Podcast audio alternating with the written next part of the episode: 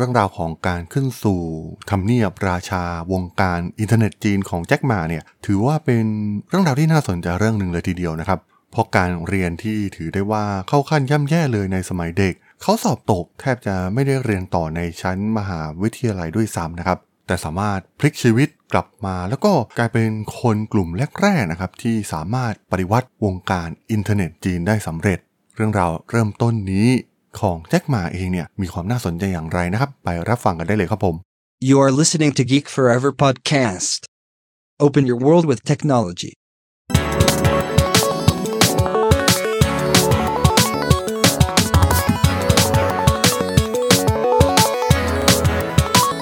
This is Geek Story.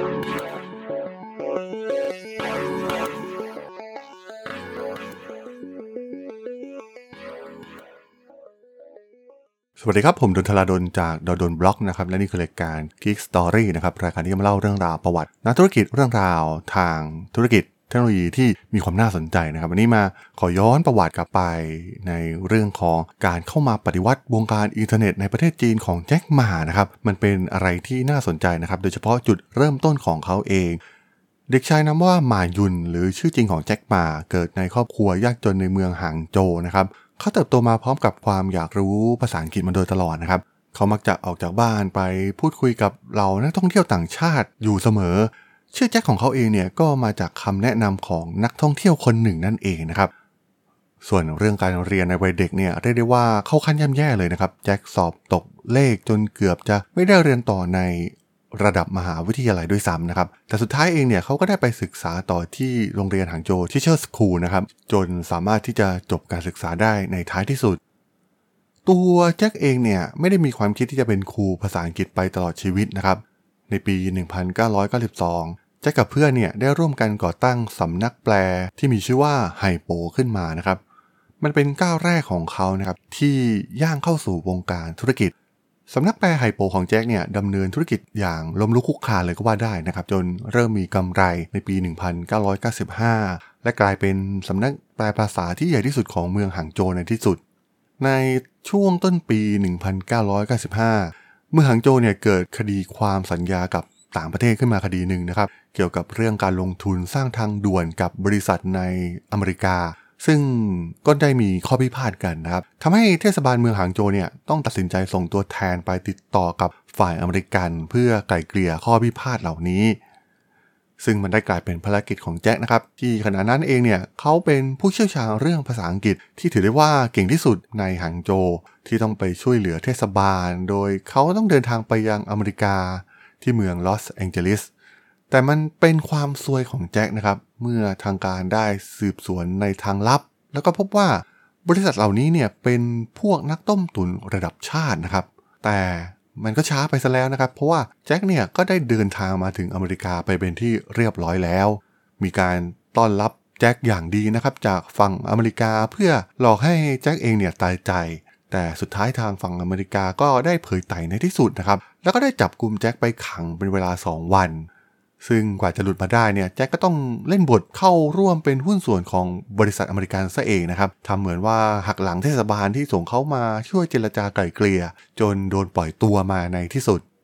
แต่มันเหมือนภารกิจของเขาเนี่ยมันยังไม่สำเร็จนะครับเขาเลยคิดว่าจะไปที่ไหนต่อดีและนึกขึ้นได้ว่า ตอนอยู่ในประเทศจีนเนี่ยมีครูต่างชาติคนหนึ่งนะครับที่ชื่อว่าฟิลซึ่งเคยเล่าเรื่องลูกเขยของเขาให้ฟังว่ากำลังทำอะไรบางอย่างกับ สิ่งที่เรียกว่า อินเทอร์เน็ตอยู่ที่เมืองซีแอตเทิลนะครับ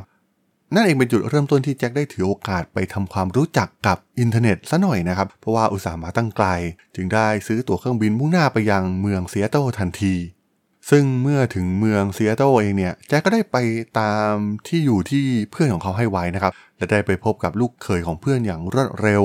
ชายคนนั้นก็คือแซมนะครับ ที่ขณะนั้นเนี่ยกำลังก่อตั้งบริษัทขนาดเล็กที่มีชื่อว่า VBN ซึ่งตอนนั้นกำลังให้บริการ ISP เจ้าแรกในซิลิคอนวัลเลย์นะครับ แถมยังเป็นบริษัทแรกที่ทำธุรกิจนี้ในอเมริกาด้วย และนี่เป็นครั้งแรกนะครับที่แจ็คเองเนี่ยได้เห็นอินเทอร์เน็ตกับตาตัวเองนะครับ ซึ่งคอมพิวเตอร์ที่แจ็คเห็นตอนนั้นคือเครื่อง PC 386นะครับ ที่ถือได้ว่าทันสมัยที่สุดในโลกของยุคนั้นเลยก็ว่าได้นะครับ มีราคาอยู่ราวๆ600ถึง700 เหรียญก็ต้องบอกว่า แจ็คหม่าเองเนี่ยแทบจะไม่เคยเห็นคอมพิวเตอร์มาก่อนเลยด้วยซ้ำนะครับ ไม่ต้องพูดถึงอินเทอร์เน็ต ซึ่งเป็นสิ่งที่ใหม่มากๆในยุคนั้นนะครับ เขาเองเนี่ยได้เริ่มทดลองใช้มันนะครับ โดยลองพิมพ์คำว่าเบียร์ลงใน Search Engine ของ Yahoo นะครับ ก็ต้องบอกว่าตอนนั้นเนี่ย Yahoo ในยุคก่อนการเกิดขึ้นของ Google เองเนี่ย ก็ถือว่าเป็น Search Engine ที่ทันสมัยที่สุดในโลกอินเทอร์เน็ตเลยก็ว่าได้ เมื่อแจ็คหม่าได้คีย์คำว่าเบียร์นะครับแล้วก็กด Enter เขาก็ตาลุกวาวขึ้นมาทันทีนะครับ เพราะว่ามันเต็มไปด้วยผลการค้นหาทั้งเบียร์อเมริกัน ยี่ห้อต่างๆ เบียร์ญี่ปุ่น เบียร์เยอรมัน เบียร์ฝรั่งเศสนะครับ ต่างพากันปรากฏขึ้นในหน้าผลการค้นหา แต่สิ่งที่ทำให้แจ็คสงสัยมากที่สุด คงจะเป็นทำไมมันไม่มีเบียร์จีนโผล่ขึ้นมาเลยนะครับแจ็คนึกในใจว่า หรือว่าเบียร์ฝรั่งเนี่ยจะมีชื่อเสียงมากกว่าเบียร์จีนพวกฝรั่งคงรู้จักแต่เหมาไถของกุ้ยโจวนะครับ แต่ไม่รู้จักเบียร์จีนกันอย่างแน่แท้ เขาก็คิดต่อนะครับว่าต่อให้ไม่พบเบียร์ในจีนในโลกอินเทอร์เน็ตเองเนี่ยแต่ถ้าจะหาประเทศจีนที่มีประชากรถึง 1 ใน 5 ของโลก และมีเนื้อที่ใหญ่โตมหาศาลมากๆเนี่ยมันคงต้องหาเจอแน่ๆนะครับ และเขาก็ลองคีย์คำว่า China ลงใน Search Engine ของ Yahoo อีกครั้งนะครับ ผลปรากฏว่าบนจอขึ้นคำที่เหลือเชื่อมากๆ ก็คือ no data หรือไม่มีข้อมูล มันทำให้แจ็คสงสัยอย่างมากนะครับว่าอินเทอร์เน็ตเนี่ยมันไม่รู้จักประเทศจีนเนี่ยมันเป็นไปได้ไงนะครับแจ็ครู้สึกสะเทือนใจมากๆ แล้วก็ผิดหวังเป็นอย่างมากนะครับแล้วก็คิดว่ามันเป็นไปไม่ได้นะครับ ซึ่งตอนนั้นเองเนี่ยเขาก็กลับมาคุ้นคิดอย่างหนักในเรื่องดังกล่าวนี้ หลังจากผ่านไปราวๆหนึ่งนาทีนะครับแจ็คก็ได้ถามแซมนะครับว่าเขาเองเนี่ยตั้งสำนักแปลภาษาอยู่ที่หางโจว ต้องการที่จะเอามันเข้าไปอยู่ในโลกอินเทอร์เน็ตได้ไหมนะครับ ซึ่งก็ไม่ต้องสงสัยเลยว่าเรื่องเพียงแค่นี้เนี่ยมันไม่ได้เป็นปัญหาสำหรับแซมอยู่แล้วนะครับและเวลานั้นเองเนี่ยแจ็คก็ได้เริ่มคิดการใหญ่ขึ้นมานะครับเขาได้ปิ๊งไอเดียที่จะทำการขยายธุรกิจของสำนักแปลไฮโปหลังจากนั้นทีมงานของแซมก็เริ่มทำตามความต้องการของแจ็คนะครับโดยสร้างเว็บเพจสำนักแปลไฮโปเสร็จ และอัปโหลดขึ้นอินเทอร์เน็ตแทบจะทันที มันเป็นหน้าเว็บที่เรียบง่ายมากๆนะครับ ตอนนั้นมันค่อนข้างน่าเกลียดเลยด้วยซ้ำมันแทบไม่มีภาพไม่มีสิ่งเคลื่อนไหวใดๆ ไม่มีโฆษณาแฟลช มีแต่คำอธิบายเป็นตัวอักษรไม่กี่ตัวอักษรนะครับ คือเป็นการแนะนำสำนักแปลไฮโป บวกกับรายการค่าจ้างแปล เช่น 1,000 ตัวอักษรคิดกี่หยวนเป็นต้นนะครับ พร้อมกับอีเมลในการติดต่อ โดยหลังจากเสร็จงานในวันนั้นเนี่ยแซมก็ได้พาแจ็คออกไปเที่ยวนะครับทั้งเช้าทั้งเย็น จนแจ็คเองเนี่ยแทบไม่ได้พักเลยด้วยซ้ำนะครับและเมื่อเขากลับถึงที่พักเพื่อที่จะทำการพักผ่อนนะครับเขาเพิ่งจะเอนตัวลงไปนอนเท่านั้นนะครับแต่ว่าเสียงกลิ่งโทรศัพท์ข้างเตียงก็ดังขึ้นนะครับแจ็คตกใจน้ำเสียงปลายสายเนี่ยเต็มไปด้วยความตื่นเต้นนะครับโดยแจ้งแจ็คให้รีบมาดูนะครับ เพราะว่ามันมีอีเมลถึงแจ็คถึง 5 ฉบับเลยทีเดียวนะครับ มันเป็นเสียงของแซมนั่นเองนะครับที่โทรมาจากบริษัท VBN แจ็คก็ รีบวิ่งตรงไปยังบริษัทที่อยู่ไม่ไกลจากที่พักนัดนะครับ เมื่อเปิดอีเมลของตนเองเนี่ยก็รู้สึกตกใจมากนะครับ มีเมลส่งถึงแจ็คทั้งจากอเมริกา ญี่ปุ่น ยุโรป มีทั้งหน่วยงานรัฐ รวมถึงบริษัทเอกชนด้วยนะครับ ในจำนวนหนึ่งของอีเมลเนี่ย เขียนไว้ว่า นี่เป็นครั้งแรกนะครับ ที่เราพบเว็บของบริษัทประเทศจีน คุณอยู่ที่ไหนเราอยากทำธุรกิจกับคุณ ซึ่งก็ต้องบอกว่าแจ็คแทบจะไม่เชื่อสายตากับสิ่งที่ได้เห็นนะครับ คราวนี้เองเนี่ยเขาเริ่มเชื่อถึงพลังมหัศจรรย์ของอินเทอร์เน็ตอย่างหมดหัวใจนะครับเขาเริ่มตื่นเต้นและดีใจจนเนื้อเต้นเลยก็ว่าได้ในตอนนั้น มันเกิดความคิดวาบขึ้นมาในสมองของแจ็คทันทีนะครับเขาเองเนี่ยจะกลับไปประเทศแล้วก็สร้างธุรกิจทำอินเทอร์เน็ต เขาจึงบอกกับแซมและทีมในบริษัท VBN ทันทีนะครับว่าแจ็คต้องการร่วมมือกับบริษัท VBN โดยให้ VBN เนี่ยรับผิดชอบด้านเทคนิคนะครับ แล้วก็ตัวเขาเองเนี่ยจะกลับไปทำธุรกิจบุกเบิกลูกค้าขยายกิจการที่ประเทศจีน ก็ต้องบอกว่ามันเหมือนกับโชคชะตาฟ้าลิขิตนะครับที่นำพาแจ็คมาให้ได้มาเจอกับอินเทอร์เน็ต โลกใบใหม่ที่เขาแทบไม่เคยเจอมาก่อนในชีวิตนะครับ การเดินทางมายังอเมริกาในครั้งนี้เนี่ยได้เปลี่ยนความคิดของชายคนนี้ไปตลอดกาลเมื่อแจ็คเดินทางกลับจากซีแอตเทิลถึงหางโจวนะครับ ซึ่งการกลับมาครั้งนี้ของแจ็คเนี่ย ก็ได้นำเอาของวิเศษชิ้นหนึ่งมาจากอเมริกาด้วยนะครับ นั่นก็คือคอมพิวเตอร์โน้ตบุ๊ก Intel 386 ซึ่งเป็นเครื่องมือที่มีประสิทธิภาพสูงสุดในขณะนั้นเลยก็ว่าได้นะครับเพียงแค่คืนแรกที่กลับถึงหางโจวเนี่ยแจ็คก็เริ่มเดินหน้าธุรกิจที่เขาคิดไว้ทันที เขาเชิญเพื่อนสนิทที่สุด 24 คนมากินข้าวที่บ้านนะครับ และเริ่มบรรเลงโชว์ของพิเศษนะครับ นั่นก็คือคอมพิวเตอร์โน้ตบุ๊ก Intel 386 ทุกคนที่ถูกเชิญมาเนี่ย ต่างอ้าปากค้าง และรู้สึกทึ่งกับเจ้าสิ่งนี้นะครับ ซึ่งไม่ต่างกับตอนที่แจ็คเห็นคอมพิวเตอร์สุดแรงนี้เป็นครั้งแรกที่อเมริกา หลังจากนั้นแจ็คเองเนี่ยก็ได้เริ่มพูดถึงอินเทอร์เน็ตนะครับ แล้วก็ได้บรรยายถึงความพิเศษของมันที่เขาได้เจอมาที่อเมริกา และพรรณนาว่ามันวิเศษยิ่งกว่าโทรศัพท์ซะอีกนะครับแค่เพียงคลิกเดียวเนี่ยก็สามารถเข้าถึงทุกแห่งทุกคนในโลกได้นะครับ และให้วิสัยทัศน์ว่าเจ้าสิ่งนี้เนี่ยจะต้องรุ่งเรืองในประเทศจีนอย่างแน่นอน แต่ก็ต้องเข้าใจว่าในยุคนั้นเนี่ยไม่มีใครเข้าใจคำว่าอินเทอร์เน็ตเลยนะครับ แม้แจ็คจะพยายามพูดล้างสมองเพื่อนอย่างไรก็ตามเนี่ย แต่ดูเหมือนกลุ่มเพื่อนๆของเขาส่วนใหญ่ ที่เป็นนักธุรกิจในจีนอยู่แล้วเนี่ยจะไม่ได้สนใจมันเลยนะครับ โดยหาว่าแจ็คเนี่ยเป็นคนเพ้อฝันซะด้วย เขาเองเนี่ยได้กล่าวกับเพื่อนๆว่าจะลาออกจากงานมาเริ่มธุรกิจอินเทอร์เน็ต แต่มันกลับกลายเป็นว่าเพื่อนๆของเขาเนี่ยแทบจะคัดค้านกับแนวคิดของแจ็คนะครับ หลายๆ คนก็พยายามถามรายละเอียดของอินเทอร์เน็ตจากแจ็ค แต่ก็อย่างที่ทราบนะครับว่าแจ็คก็มีความรู้ทางด้านอินเทอร์เน็ตแบบผิวเผินเท่านั้นนะครับไม่สามารถที่จะตอบคำถามใด ๆ จากเพื่อนของเขาได้เลย ซึ่งหลังจากให้ทำการโหวตปรากฏว่า 23 คนนะครับคัดค้าน และมีคนเห็นด้วยกับแจ็คเพียงแค่คนเดียวเท่านั้น มันทำให้ตัวแจ็คหม่าเองเนี่ยได้พบกับความจริงที่โหดร้ายนะครับนั่นก็คือไม่ว่าจะอย่างไรเนี่ยเขาคงไม่สามารถที่จะชักจูงเหล่าเพื่อนๆของเขาให้มาลองทำธุรกิจอินเทอร์เน็ตกับเขาได้อย่างแน่นอน มันทำให้แจ็คเนี่ยเสียใจมากนะครับ แล้วก็ถึงกับจิตตกไปเลยทีเดียว แต่แม้จะมีถึง